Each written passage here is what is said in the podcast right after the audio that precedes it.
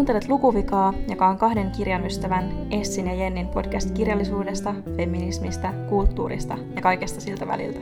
Lukuvika on paljon puhetta kirjoista, luetuista ja lukemattomista. Tervetuloa uusi vuosi ja uudet hyvät kirjat. Tässä uudessa jaksossa puhutaan kirjoista, joita me ollaan luettu viime aikoina ja joista ollaan erityisesti tykätty. Mutta pitemmittä puheitta otetaan ensiksi lukuviat pois alta. Eli Jenni, haluatko tunnustaa, mikä on sun tämänkertainen lukuvika? Joo, viime aikoina on ollut vähän hankala keksiä näitä lukuvikoja, mutta aamulla luin Hesaria ja sieltä bongasin tällaisen Suvi Aholan kirjoittaman jutun, missä hän kertoi siitä tai pohti sitä, että kuinka suomalainen kirjallisuus niin olisi hienoa, että saataisiin enemmän maailmalle, mutta kielimuurin takia sitä käännetään aika vähän. Ja hän antoi sitten esimerkiksi Pirkko Saision, että luultavasti vaikka New York Timesin kirjakriitikot kehusivat häntäkin tosi paljon, jos häntä vain olisi laajalti käännetty, niin Pirkko Saisio on minun lukuvikani. Huomasin sen sieltä. No niin. Mä oon lukenut Pirkko Saision äh, kirjan, jonka nimeä en muista. Mikä se on se Pirkko Saisen tunnetuin kirja. Olisiko se se punainen erokirja? Ei se. Betoniyö? Eikö se? Öö, sitten joku niistä muista kymmenestä niin, niin, olen Pirkko Saisen kirjan lukenut johonkin yliopiston tenttiin aikoinaan, mutta en voi sanoa olevani Pirkko Saisio tuota, asiantuntija, eli pitäisi ehkä itsekin lukea näitä muitakin kirjoja. Kerta hän on niin mahtava, että myös ulkomaille soisi menevän. Mm. Mä tuossa tutkiskelin aamulla sitten Pirkko Saisiota, kun mä olin silleen, että miksi ihmeessä mä en ole lukenut häntäkään. Elämänmeno oli se kirja. Aa, joo. No niin, se oli se kolmas. Joo. Niin mä tutkiskelin häntä ja löysin tämmöisen hauskan anekdootin, en tiedä tietääkö jo kaikki tämä, mutta oli mulle ihan uusi juttu. Että hän on siis kirjoittanut usealla salanimellä. Tiesitkö sä tätä? Tiesin. Joo. Tiesitkö sen, että kun hän kirjoitti miehen salanimellä? Tiesin. Tiesitkö? Tiesin. No mä kerron niille, jotka ei tiedä. Niin hän siis kirjoitti tämmöisellä Jukka Larsson salanimellä öö, jonkun romaani, missä käsiteltiin niinku vankilaa, vankilassa olemista. Ja sitten hänellä oli samalla niinku omalla nimellään tullut joku näytelmä, missä oli vähän samaa teemaa. Ja sitten kriikot oli sitä mieltä, että Pirkko Saisio ei tiedä mitään vankilaelämästä, koska hän on Pirkko Saisio. Mutta sitten tämä hänen ö, salanimensä koska se oli esitelty jossain kirjan kansiliepeessä silleen, että hän on ollut vankilapsykologina, niin hän sitten tiesi tosi paljon tästä ja tätä kirjaa suitsitettiin, niin musta oli jotenkin hauska anekdootti ja tota, kertoo aika paljon asioista. Joo, myös ehkä aika surullinen anekdootti loppujen lopuksi, mutta, tai mm-hmm. siis siitä, että, että kun kirjoittaa miehen nimellä ja on vankilapsykologi, niin totta kai sitten heti mm-hmm. jotain asia todesta, vaikka Pirkko on kirjoittanut molemmat teokset.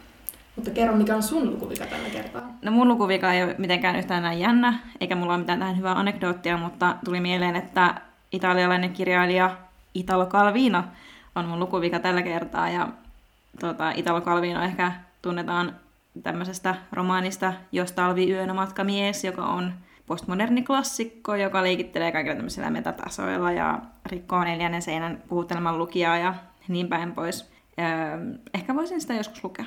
Onko sä lukenut? Olen lukenut. Italo Calvinoa. Öö, olen lukenut tällaisen teoksen kuin Marco Valdo, eli Vuodenajat kaupungissa. Vielä hetki sitten mä luulin, että mä olin lukenut sellaisen teoksen häneltä kuin Näkymättömät kaupungit, mutta sitten mä tajusin, että se olikin toi toinen kaupunkikirja, eli Vuodenajat kaupungissa. Mutta en voi kyllä sanoa olevani mikään Calvino-tuntija tai fani. Mä vaan muistan, että mä luin ton kirjan yliopiston kurssia varten. Niin kuin säkin luit se mm. Saision, eikö niin? Mikä ja kurssi se oli? Joku tosi hämärä verkkokurssi. Ja sitten mulle kävi silleen, että mä luin sen kirjan, mutta mä jätin sen esseen tekemisen viimeisen iltaan, koska mä oon ihminen, joka murtuu paineen alla, vaikka väitän muuta työpaikallani tai työhakemuksissa, niin sitten mä murruin ihan täysin, kun mulla oli niin vähän aikaa, niin sitten mä jätin sen koko hemmetin kurssin suorittamatta, vaikka mä olin tehnyt kaikki muut suoritukset sille.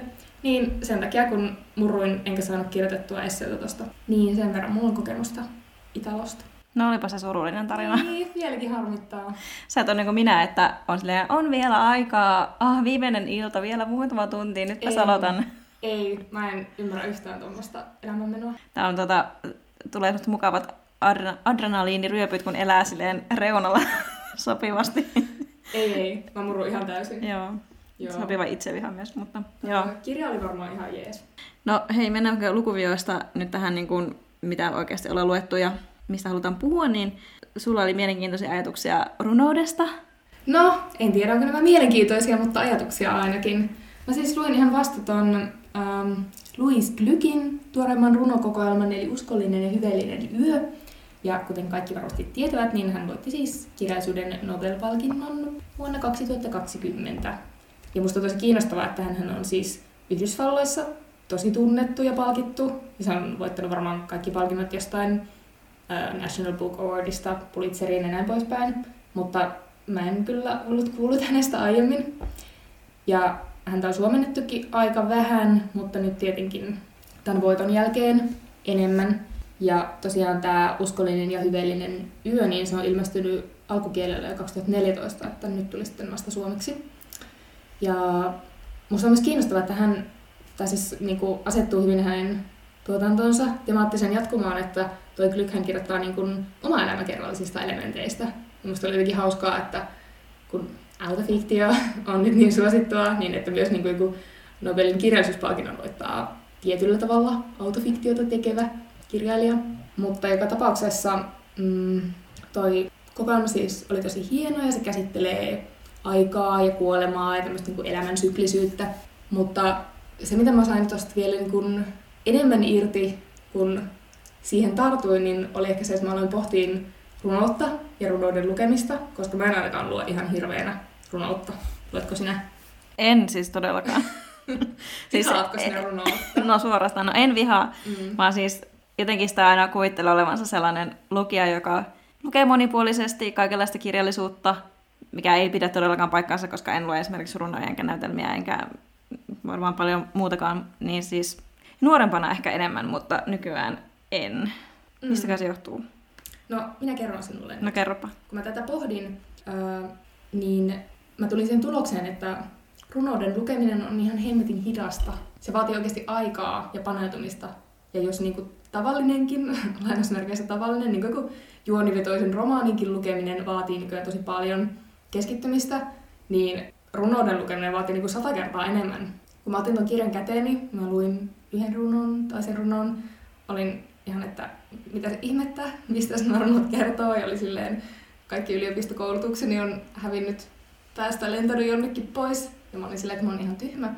Mutta sitten kun vähän maltto paneutua siihen, niin sitten yhtäkkiä huomaakin, että aha, täällä on tällaisia toistuvia elementtejä, motiiveja, teemoja, ja sitten tulikin semmoinen olo, että kyllä mä sittenkin ymmärrän tästä jotain, että mun pitää vaan niin paneutua tähän. Ja se on se ongelma, mikä varmaan monilla on. Ja sitten tuli jopa semmoinen olo, mikä mulla on yleensäkin kirjallisuuden lukemisesta, mistä mä tykkään hirveän paljon, että musta tuntuu, että se on vähän niin koodin purkamista. Ja runous varmaan vielä niin kuin jotenkin korostetummin on sellaista, että on se tietty taso, mikä sulle annetaan ja näytetään ne sanat siinä paperilla, mutta sitten sun pitää oikeasti niin kuin käyttää sitä omaa intuitiota ja luovuutta ja yhdistellä niitä, että mm. mikä se merkitys täällä on. Ja se on tietenkin niin kuin tosi aikaa vievää ja et sä voi väsyneenä töiden jälkeen illalla edes välttämättä tehdä sitä.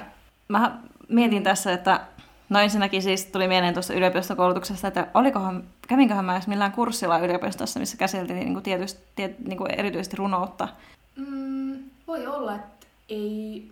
Että jotenkin se sielläkin niin kuin painottuu niin kuin erityisesti niin kuin proosaan. Mutta sitten, no, tämä nyt ei ollut mikään, tämä oli vain sivuhuomio, mutta tuli vaan mieleen, että, että mä kyllä vähän eri mieltä, että tarviiko runoutta aina silleen ns. ymmärtää, ja tarviiko sitä myöskään niin kuin aina analysoida sillä lailla, niin kuin koulussa runoanalyysiä tehdään, vaan voisiko runoja lukea myös vaan silleen just ohimennen jonkun, jonkun ohivenevän tunteen tai vaikutelman saavuttamiseksi. Toi on tosi hyvä pointti itse asiassa, koska varmaan riippuu aika paljon runoilijasta ja siitä runon tyypistä, mutta sitten myös ehkä mielenlaadusta, koska itse on jotenkin No, kyllä mä oon tavallaan myös semmoinen intuitiivinen ja luova ja sellaista, mutta myös semmoinen hirveän analyyttinen, että mä haluan pureutua ja mm. saada selville, että mistä tässä on kyse.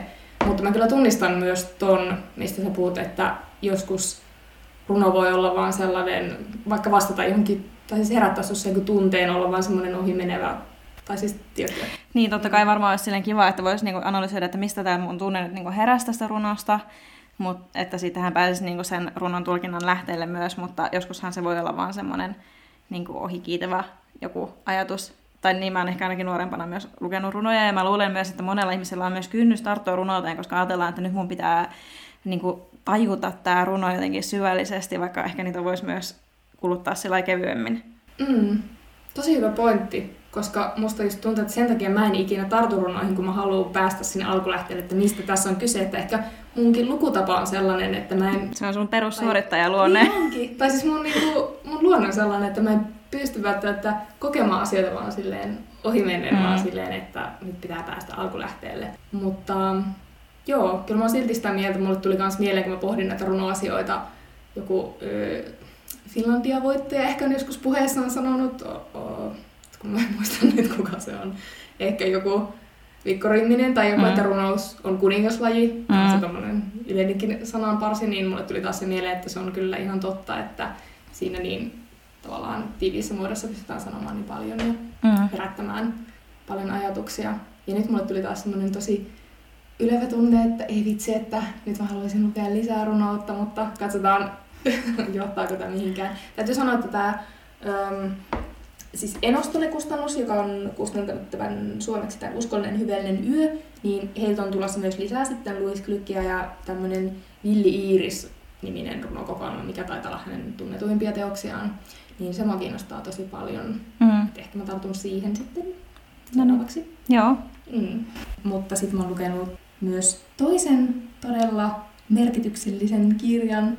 Ja mä luin tämän, tai siis aloitin ne viime vuoden puolella ja viimeistelin sitten nyt, niin mä en osaa sanoa, että oliko tämä niin viime vuoden parhaita lukukokemuksia vai tämän vuoden, mutta tämä on kyllä yksi parhaista kirjoista, minkä mä oon lukenut tosi pitkään aikaan, eli Ben Lernerin Topekan koulu.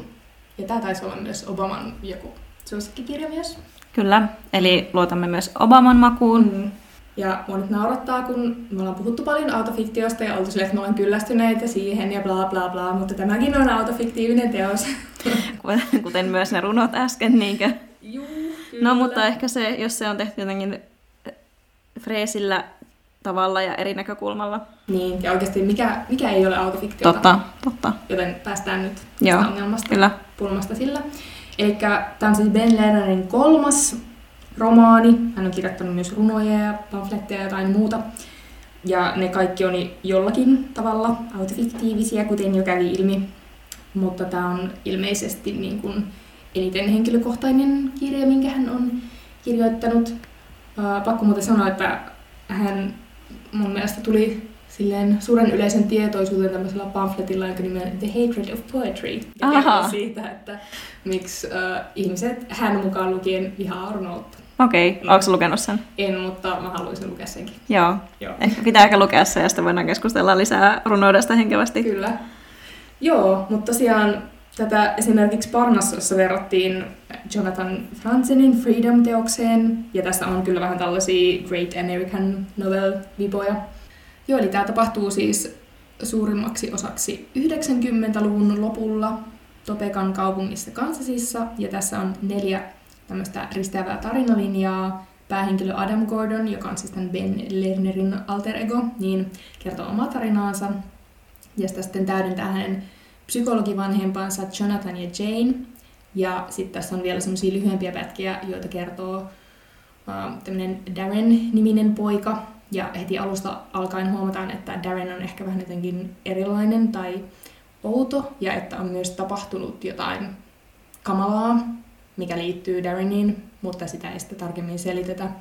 Ja tämä oli jotenkin tosi hienoa, kun tämä on niin tämmöinen kaunokirjallinen teos, mutta sitten tässä on myös alusta asti semmoinen thrillerimäinen jännite siitä, että mitä tapahtui Darrenille ja mitä hän on tehnyt. Mutta se ei mitenkään niin kuin halvalla tavalla tehty semmoinen koukku, vaan että se oikeasti niin kuin kulkee luonnollisesti mukana niiden kaikkien henkilöiden kertomuksissa.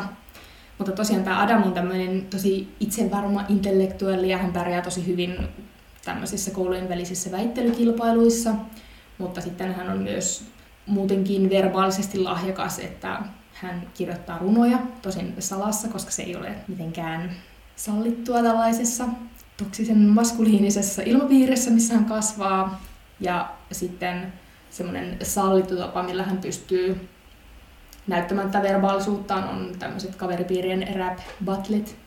Ja sitten myös noiden vanhempien ammateissa korostuu paljon semmoinen niin kuin asioiden purkaminen verbaalisesti, kun he ovat psykologeja, niin kaikki siellä perheessä sitten pyritään käsittelemään silleen verbaalisen prosessoinnin kautta. Mutta tosiaan tämä kirja käsittelee tosi taitavasti tämmöisiä äh, Yhdysvaltoja piinaavia vitsauksia, niin kuin vaikka totuuden jälkeistä politiikkaa ja just tota mainitsemaan toksista maskuliinisuutta, kapitalismin mm, luomaa konformismia, että hyvin ajankohtainen kirja on kyseessä. Hmm. Ähm, tässä jotenkin eniten mua ehkä kiehtoi se ö, tapa, millä käsitellään kieltä.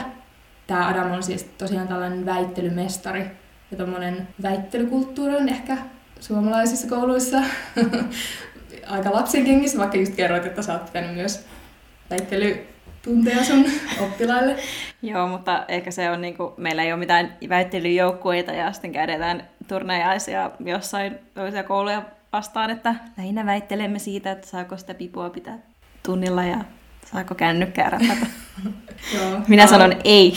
Tämä on perus silleen näin me Suomessa. Joo. Mutta tosiaan ilmeisesti Jenkeissä tämä on tämmöinen tosi iso juttu, ja itse asiassa tuo kirjailija itsekin siis on joku entinen väittelymestari sieltä Topekan koulusta.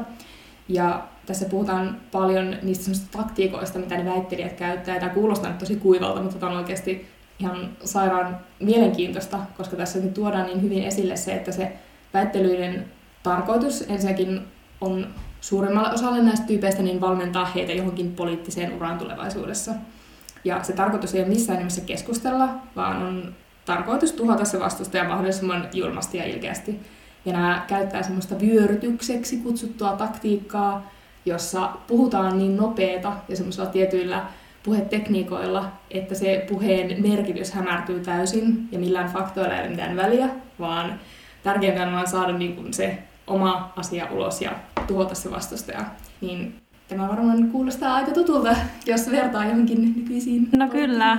jännitteisiin. Jep, ja tuli mieleen, kun luin tuossa ennen joulua sen Barack Obaman elämäkerran ja jotenkin siinä puhuttiin siitä varsinkin niin Yhdysvaltojen politiikasta tietenkin, ja sitten se, se kuulosti kyllä siltä, että siinä niin kuin, tarkoituksena on pelkästään vaan niin kuin, etsiä silleen likaa toisesta osapuolesta huonoja puolia ja sitten tuoda ne mahdollisimman räikeästi esille, että sillä niin kuin, politiikan faktoilla ja tämmöisillä niin kuin, periaatteessa ei ole välttämättä edes mitään väliä, vaan sillä, että miten sen asian esittää ja millaisessa valossa sen toisen osapuolen voi niin kuin, maalata sille kaikkia kauheuksia sinne taustalle.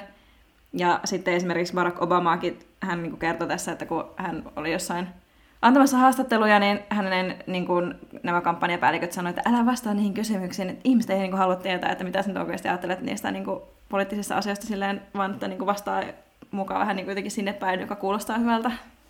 Joo, siis tuo on itse asiassa just se asia, mitä tässä käsitellään, ja mun on pakko lukea yksi pätkä täältä. Tässä on siis, toi, tuolla Adamilla on ihan tämmöinen oma valmentaja, joka kertoo hänelle, että mitä hänen pitää tehdä, jotta hän voittaisi. Ja tässä hän nyt valmentaa tota, Adamia sitten tällaiseen ö, väittelyfinaaliin. Ja hän sanoo, että kuvittele, että pyrit presidentiksi ja että tämä on vaankieliosavaltio. Pittsburgh on tunnin tai parin päässä, eikä täällä riitä, että puhuu älykkäästi, vaan täällä on voitettava mietten lisäksi myös sydämet. Sinulla on puolellasi se etu, että tulet kansasista ja puhut keskiläinen aksentilla. Sinun pitää heittäytyä välillä kansanomaiseksi. Sika on sika, vaikka sille laittaisi huulipunaa, jotain sellaista – kun improvisoit jotain supernokkelaa sanojaan syövästä Jeltsinistä, sano perään, että meillä Kansasissa sellaista sanotaan valehtelemiseksi. Tai kun pidät palopuheen artisten vesien öljynporauksen rajoittamisesta, sano lopuksi, meillä Kansasissa kukaan ei löysi tällaisesta kättä päälle. On sama tekevää sanoko kukaan niin, kunhan se kuulostaa siltä, että näin on marjat. Sano, näin on marjat. Ja sitten se kertoo pitkät pätkät siitä, että unohda kaikki kielioppia, älä puhu silleen niin kuin poliittisen eliitin odotetaan puhuvan, vaan puhu kansanomaisesti ja vetoa sydämiin. Ja, niin, no kaikki varmaan ymmärtää, mm. mi- mihin tässä pyritään, mutta oli jotenkin ää, aivan upealla tavalla käsitteli tämä kirja tai niin toi esiin sen, että millä tavalla sitä keskustelukulttuuria todella käydään tai mm. mitä se on. Ja tässä kirjassa muutenkin kieli on sellainen vallan väline, jolla muokataan todellisuutta – ja se tulee jotenkin tosi koskettavasti myös esiin siinä, että tämä Adam on sisimmässä on aika herkkä. Ja hänen ainoa tapa niin luovia siinä kaveripiirin toksisessa ilmapiirissä on se, että hänellä on terävä kieli ja nopeat aivot. Ja sitten myös se epäsuhta on aika selvä, kun toi Adam on semmoinen verbaalinen ero. Ja sitten tämä Darren, joka on vähän semmoinen kaveripiirin outolintu, niin hän on myös tosi niin kuin kielellisesti lahjaton, melkein jopa silleen puhumaton. Niin, niin kuin sanoin, niin hänelle sitten tapahtuu tässä jotain aika ikävää, niin tossakin näkyy hyvin se jako, että ne, jotka pystyvät manipuloimaan kieltä ja joilla on tavallaan pääsy siihen osaaminen käyttää kieltä, niin he menestyvät elämässä, ja he, joilla ei, niin tota, tilanne ei ole ihan niin hyvä. Mm. Joo. Mä voisin ehkä vielä, jos jaksat vielä kuulla yhden pätkän tästä, koska tosiaan toi Alan pohtii paljon sitä, että mm, miten se tavallaan voisi ikinä tuoda sitä sen kielellistä lahjakkuutta esille vaikka runouden avulla, koska hän ei uskalla. Tässä kirjassa on siis koko ajan semmoinen jotenkin väkivallan uhka taustalla, kytee varsinkin näiden poikien välisissä kohtauksissa. Niin tässä oli musta aika hyvin ilmaistu se. Lukiossa ongelmana oli, että kilpaväittelemisen takia häntä pidettiin hikarina ja runojen takia nössönä. Siitä huolimatta, että molemmat harrastukset saattoivat osaltaan tasoittaa tietä itärannikolla siintelevään haaveiden kaupunkiin, josta katsottuna kaikkea topekassa koettua voisi muistella painokkaan ironisesti. Oli tärkeää esittää väittely eräänlaisena kielellisenä taisteluna. Oli tärkeää esiintyä kiusaajana, nopeana ja häijynä, valmiina vyöryttämään vastapuoli herjaryöpyllä pienimmästäkin provokaatiosta. Jopa runoilun saattoi saada anteeksi, jos sitä käytti oikein, jos sen muutti räpin riimivirraksi, jos se houkuttaisi osaltaan Amberin ottamaan sänkynsä hänet, eikä Reynoldsia tai ketään muita. Jos sanan voimalla saattoi vahingoittaa ja päästä pukille, kielenhallinta loksahtaisi nuoruuden sosiaalisen ympyröihin ilman, että hän joutuisi tekemään peso, pesäeroa kotona omaksuttuihin älykkyyttä ja itseilmaisua painottaviin arvoihin. Se ei ollut sovinnainen ratkaisu, vaan jännite, jota oli mahdollista hyödyntää. Vau, wow, tuo kyllä kuulostaa aivan supermielenkiintoiselta tuo kirja ja mun pitää kyllä ehdottomasti lukea se. Kyllä. Ja tämä oikeastaan nyt niinku, sopi tosi hyvin tähän ö, asiaan, mistä mä haluaisin puhua tänään. Mä siis olin työn puolesta tämmöisessä täydennyskoulutuksessa, joka niin kuin, on tämmöinen äidinkielen opettajien tai muidenkin opettajien tämmöinen luku- ja kirjoitustaidon opettamisen täydennyskoulutus. Ja meillä oli siellä puhumassa Aleksis Salusjärvi. Ja jos joku ei tunne Aleksis Salusjärveä, niin menkää äkkiä tutustumaan häneen. Mutta siis hän on tämmöinen niin kuin kulttuuri- ja kirjallisuusalan ää, moni osaaja ja kirjoittaja ja kriitikko muun muassa. Ja, ja tota, Aleksis Salusjärvi on ehkä tullut tunnetuksi siitä, että hän tuo luku- ja kirjoitustaitoa tämmöisille yleensä pojille, jotka eivät näitä taitoja välttämättä osaa. Ja hän on saanut esimerkiksi niin kuin tunnustuspalkinnon tästä työstään tämmöisessä Sanat haltuun hankkeessa, että hän nimenomaan tuo niin räppilyrikkaa tämmöisille, äm, no suoraan sanottuna lähestulkoon lukutaidottomille yleensä nuorille miehille ja pojille.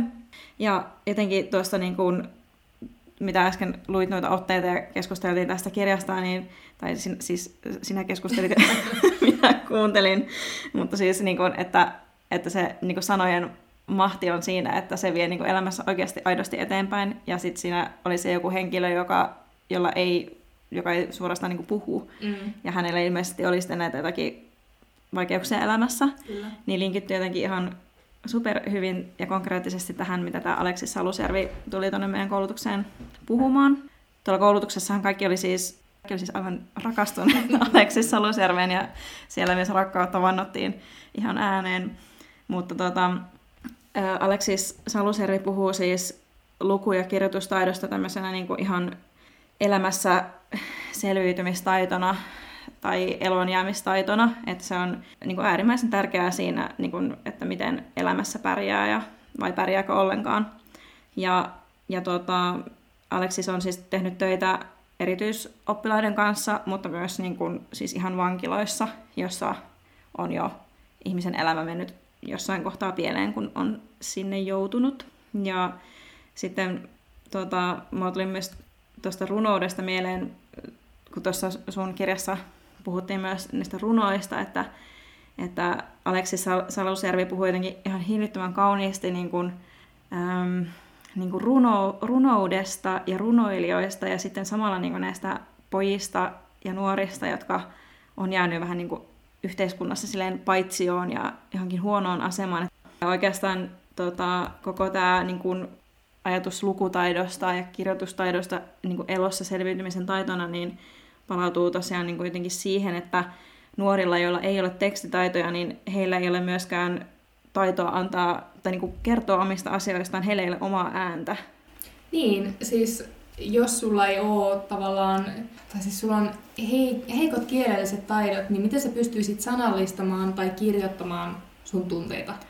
Just se. Mm. Ja siitä, siitä tuossa niin puhuttiin, eli, eli tota, kun tiedetään, että monilla nuorilla muutenkin on monenlaisia ajatuksia myllertää mielessä ja sitten siihen yhdistettynä, jos on vielä jotenkin huonot kotiolot tai jotain muuta, ja sitten ei ole keinoa mitenkään sanottaa sitä, eikä tavallaan ole myöskään mitään esikuvaa, joka olisi tuntenut sitä samaa.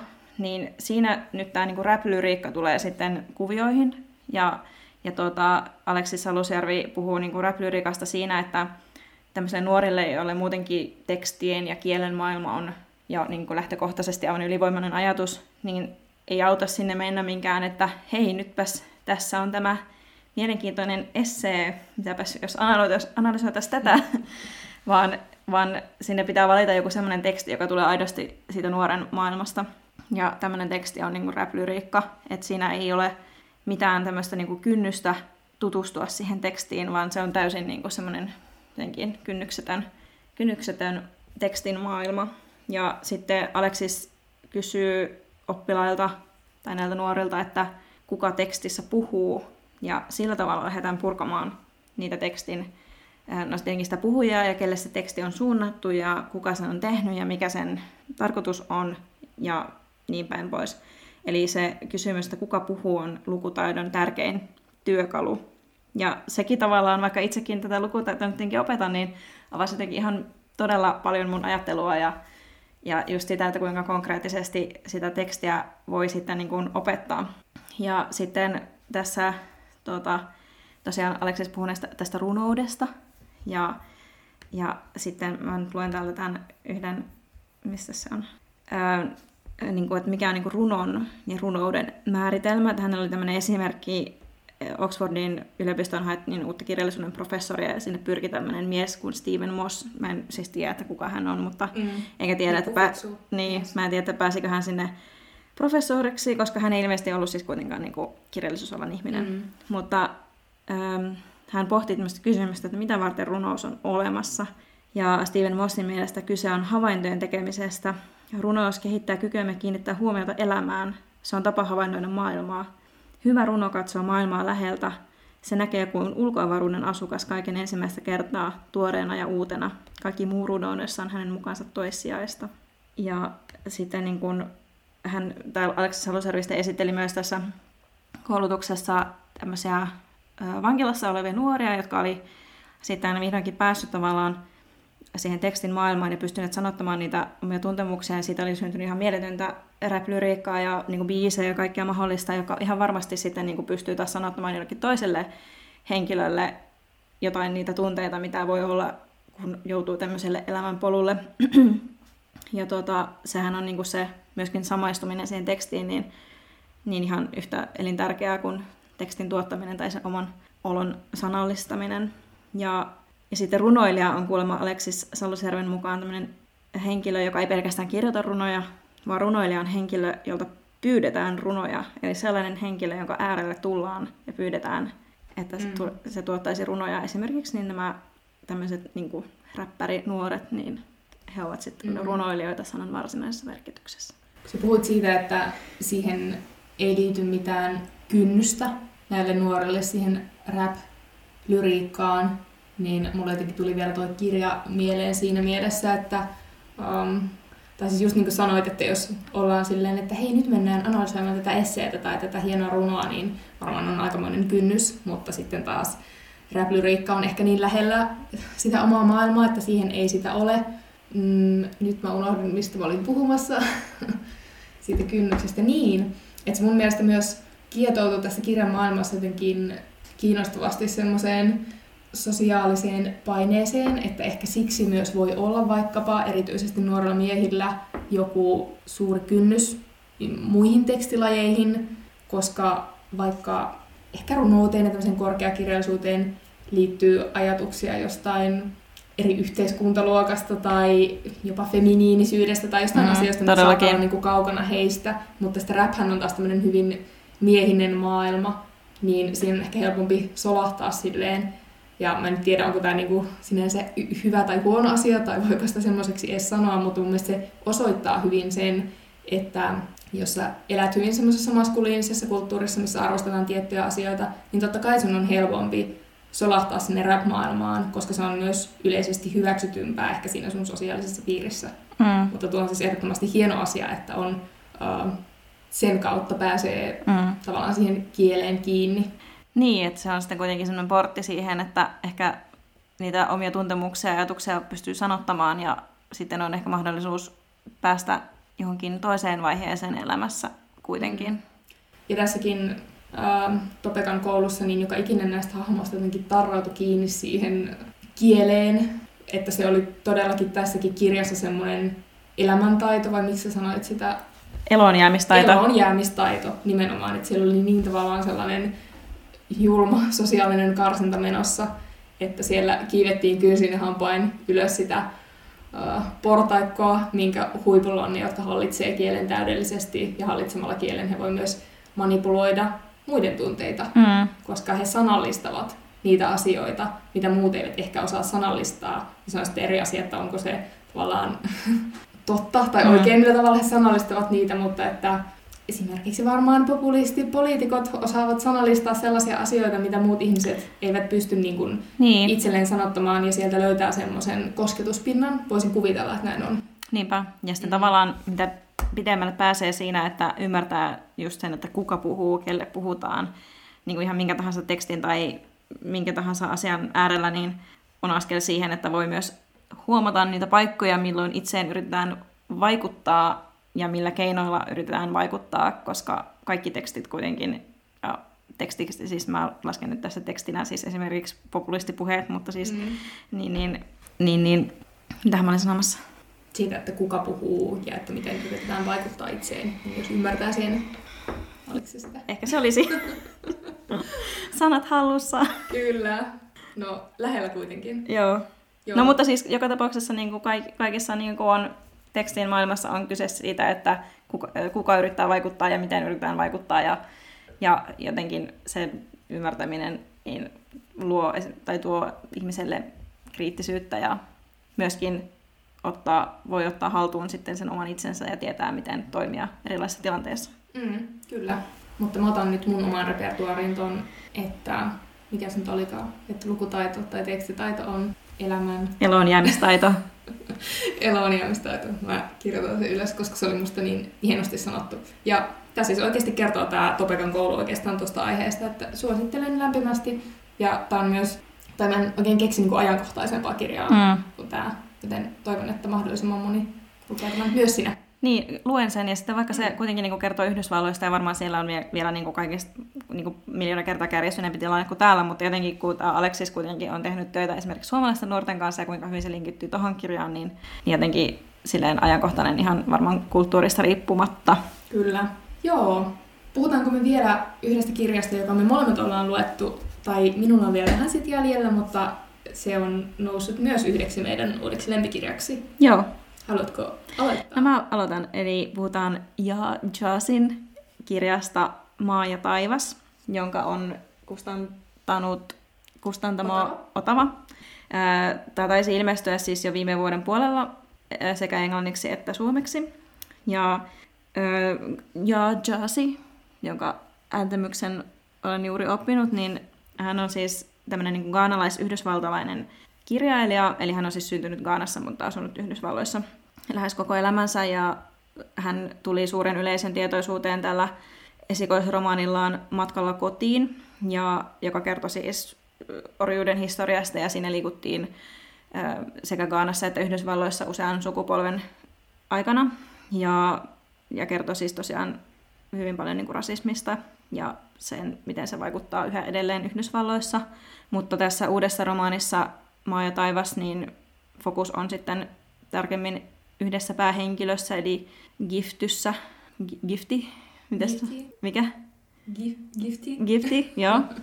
Joka on tämmönen, hän tekee väitöskirjaa neurotieteistä ja sitten tämä romaani oikeastaan alkaa siitä, että Giftin äiti on niin kuin romahtanut tämmöiseen masennustilaan, että hän ei niin kuin, pääse sängystään ylös ja Gift joutuu sitten ottaan äitinsä huolettavakseen ja sitten pikkuhiljaa keritään auki, että mitä, mikä on ajanut Giftin äidin tähän masennukseen ja miten se vaikuttaa Giftin elämään. Ja teemoina on, on tiede, uskonto, mutta myöskin niin kuin rasismi ja ajattelisin, että myöskin semmoinen, että miten niin kuin, varsinkin tummaihoisena naisena tiedeyhteisössä voi löytää paikkansa ja ylipäätänsä tämmöinen oman paikan ja maailmankuvan hakeminen maailmassa.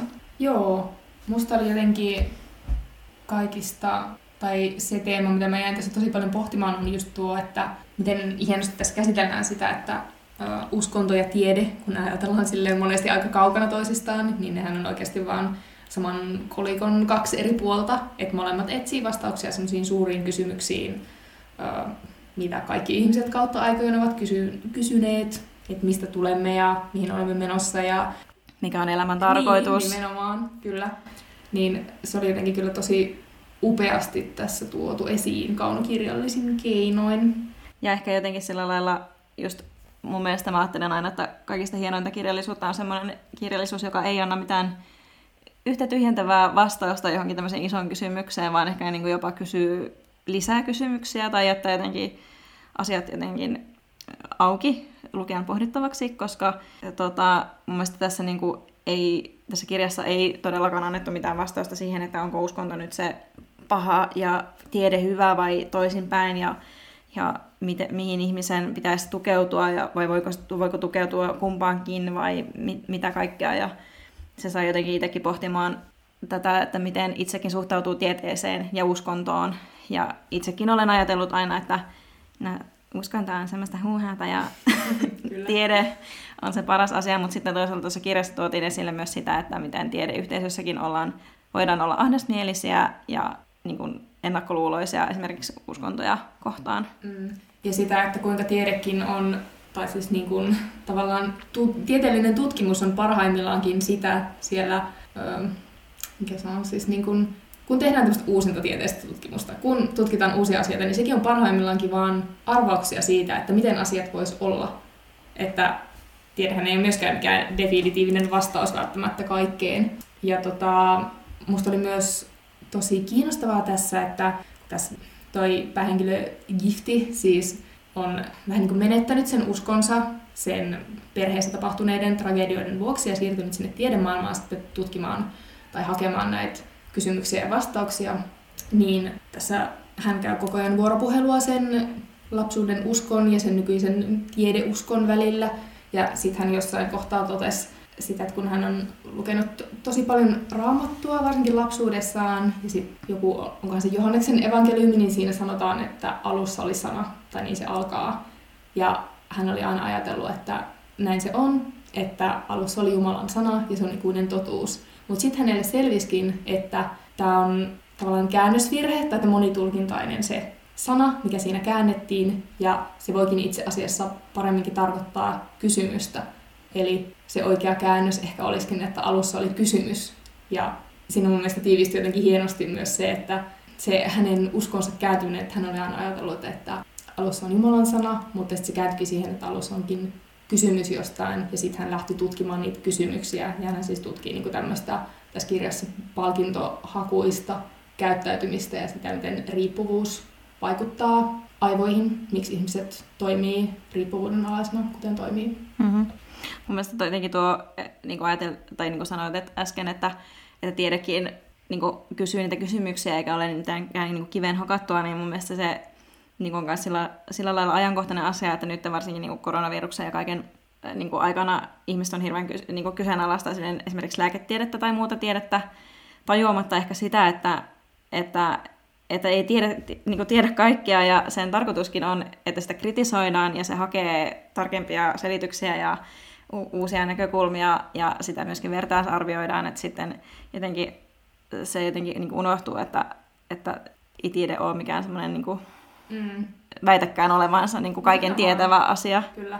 Ja siitä mulle tuli taas mieleen, kun tässä kirjassa hän just puhuu niin kuin paljon kysymyksistä ja vastauksista, ja hän toteaa, että kun hän lähtee tekemään tieteellistä tutkimusta, niin ähm, hän haluaa hakea niitä merkityksellisiä kysymyksiä ennemmin kuin mitään lopullisia vastauksia. Ja tämä oli minusta jotenkin ihana oivallus ja pätee tosi moneen tai miltei kaikkiin asioihin elämässä. Ähm, että ihmiset varmaan itse mukaan lukien niin haluaisi tosi kovasti semmoisia nopeita ja helppoja ratkaisuja. Ja niihin on sitten helppo tarttua. Mutta useinhan onkin kysymys siitä, että osataanko me kysyä oikeita asioita. Mulle tuli vaikka mieleen se, että mm, jos meillä on vaikka rasistisia stereotypioita jostakin ihmisistä, niin helposti ajatellaan, että no, hän on vaikka tehnyt rikoksen, koska hän on tuollainen. Eikä kysytäkään, että miksi hän on tehnyt rikoksen. Mm. tiedätkö, Joo. on paljon helpompaa tavallaan haluta ja saada nopeita vastauksia kuin kysyä asioita, koska se kysymys herättää aina 10 000 muuta kysymystä. Ja sitten tässä oli myös jotenkin silleen, että miten me osataan kysyä elämässä niitä oikeita kysymyksiä. Entä jos olet kysynyt koko sun elämän ajan vääriä kysymyksiä ja nyt sä tajuut sen, niin miten sä tavallaan pääset kysymään niitä oikeita asioita. Tämä herätti siis tosi paljon keloja itsellä ja siksi tämä lukeminen oli myös tosi hidasta, koska mm. mä jäin pohtimaan niitä juttuja. Mm. Ja siksi mä en ole vieläkään lukenut tätä ihan loppuun. Mutta sitten se niin tyyli kuitenkaan tuossa kirjassa, vaikka on niin tämmöisiä isoja kysymyksiä kysymyksestä, mm. niin se ei ole mitenkään mun mielestä silleen, niin liian jotenkin paatoksellinen tai semmoinen raskas, vaan jotenkin musta tuo on jotenkin hienosti rakennettu semmoista jopa semmoista pienistä niin kuin tuokiokuvista tai fragmenteista ja vähän niin kuin semmoista muistoista, mitä toi Gifti käsittelee niin kuin lapsuudestaan ja verrattuna nykypäivään ja kaikesta, mitä siinä välillä on tapahtunut. Ja toi kieli on myös semmoista niin kuin kohtalaisen jotenkin helposti omaksuttavaa ja mun mielestä tota oli jotenkin silleen nautinnollista myös lukea, koska eh, ehkä just sen takia, että se, ei, se kirja itsekään ei anna mitään vastausta, vaan, vaan se on yhtä kysymystä koko ajan, mihin sitten itse voi niin kuin palata ja, ja pysähtyä. Joo, siis toi on tosi hyvä havainto, koska nyt jos kuuntelet tämmöinen puhetta, niin saattaa kuulostaa siltä, että tämä on hirveän raskas kirja vaikka, mutta ei todellakaan ole, vaan tämä on myös jotenkin hirveän nautittava lukukokemus ja etenee yllättävän helposti. Joo. Oliko sulla, sulla oli joku ihana lainaus tästä vielä, mistä mä tykkäsin tosi Joo. paljon? No tässä tota, yksi Giftin opettaja kertoo tai sanoo Giftille tässä teoksen jossain kohdassa, että totta puhuen me emme tiedä, mitä me emme tiedä. Me emme tiedä edes sitä, mitä kysymyksiä esittämällä me pystyisimme selvittämään sen, mutta kun meille selviää jokin hyvin pieni asia, pimeään käytävään syttyy himmeä valo ja yhtäkkiä syntyy uusi kysymys. Tämä oli musta jotenkin ihana ja uh, myös tämmöinen toiveikas ajatus. Mm. Että vaikka me ei tiedetä mitään, niin kyllä silti on jotain valoa tunnelin päässä. Ja nyt mä samastan tai jotenkin tähän koronatilanteeseen, että toivottavasti jotain valoa on vielä no, tunnelin päässä. Kyllä. Pakko sitä on olla. Niinpä. Kyllä, joo. Mutta tässä oli, niin kuin, me puhuttiin tässä tiede, tieteestä ja uskonnosta, ehkä ne oli niin kuin, ne isoimmat teemat, mutta myöskin ehkä semmoista ylipäätänsä jotenkin mm, jotenkin oman paikan hakemista maailmassa. Musta tuntuu, että Gifti oli koko ajan vähän jotenkin ulkopuolinen näissä kaikissa yhteisöissään. Ja sitten siellä niin kuin, kun kirkko ja uskonto ei oikein pysty antamaan tarpeeksi lohtua vaikeisiin asioihin, niin niistä musta tuntuu, että se tiede oli semmoinen keino niin kuin hakea myös jotenkin etäisyyttä niihin ö, asioihin, mitä elämässä oli tapahtunut. Saako tässä nyt spoilata, että sen Giftin veli oli kuollut. Joo, teit sen jo, mutta se tulee kyllä ihan niin. kirjan alussa ja kansiliepeessä ilmi. Että... Niin, ja se ei ehkä ei ole semmoinen mikään suuri juonenkäänne, mutta siis tota, että sitten Giftin veli oli siis koukussa huumeisiin ja ehkä se oli sitten se syy, miksi hän oli hakeutunut myös näihin neurotieteisiin tutkimaan tätä riippuvuusasiaa, että mun, mä ainakin ajattelin, että se oli ehkä joku sellainen keino yrittää selvittää sitä mutta kuitenkin sillä jotenkin vähän etäältä ja sillä lailla mm. tieteellisen, akateemisen, kliinisesti. Tässä oli kyllä niin monia upeita tasoja, koska myös tuo, että hän, tai siis tässä on myös yksi teema se tavallaan oman paikan hakeminen maailmassa ja se, että hän hakeutui sitten sinne neurotieteiden puolelle tutkimaan tätä riippuvuutta, niin siinähän hän jotenkin pohti sitä, että kun hän halusi aina tehdä tosi vaikeita asioita, ja oli myös tosi ylpeä siitä yliopistokoulutuksestaan ja statuksestaan akateemisessa maailmassa, niin jotenkin si- siihenkin liittyi niin monta asiaa. Siihen liittyi hänen henkilöhistoria, mutta myös rasismi, mitä hän oli kokenut lapsena ja koki vieläkin varmasti öö, tavallaan siihen niin oman paikan varmisteluun ja hakemiseen ja Tässä on vaan niin monta juttua tavallaan Niin on. tarttua. Niin on, ja Mm. sitten jotenkin tuota Tästä vois, voisi puhua loputtomiin. Niin vois. Mm. mutta ehkä me jossakin vaiheessa Ei pitää lopettaa. Mutta suositellaan kyllä ehdottomasti lukemaan tuo kirja. Se on pieni, mutta, mutta tiivis, tai siis moniulotteinen, Mm. monitahoinen kirja. Ja herättää kysymyksiä Kyllä. paljonkin. No, mitä sä aiot lukea seuraavaksi? Uh, mulla on kerrankin lukusuunnitelmia. Mä aion lukea Tommy Orangein Ei enää mitään, siis tällainen urbaaneista intiaaneista kertova kirja. Ja sitten Barack Obaman luotun maan, joka on odottanut mun hyllylleen tosi pitkään, tai siis siitä asti kun se ilmestyi. Mitä sä aiot lukea? No mä odotan tuota vietnamilaisen Han Kangin uutta kirjaa, tai joka on nyt suomennettu, eli valkoinen kirja, mutta on myös 100 miljoonaa tuhatta muutakin, mitä haluaisin lukea, mutta Mm. tämä on Valkoinen tar- kirja on ihan huippuhyvä. Tai okei, okay, mä en ole lukenut sitä suurimman osan. Joo. En. Uh, niin paljon kirjoja ja niin vähän aikaa, mutta pitää vain yrittää Mm. parhaamme. Ehkä puhumme ensi kerralla näistä. Joo. Tai ihan jostain muusta. Kiitos, että kuuntelit. Kiitos. Hei hei! Moikka!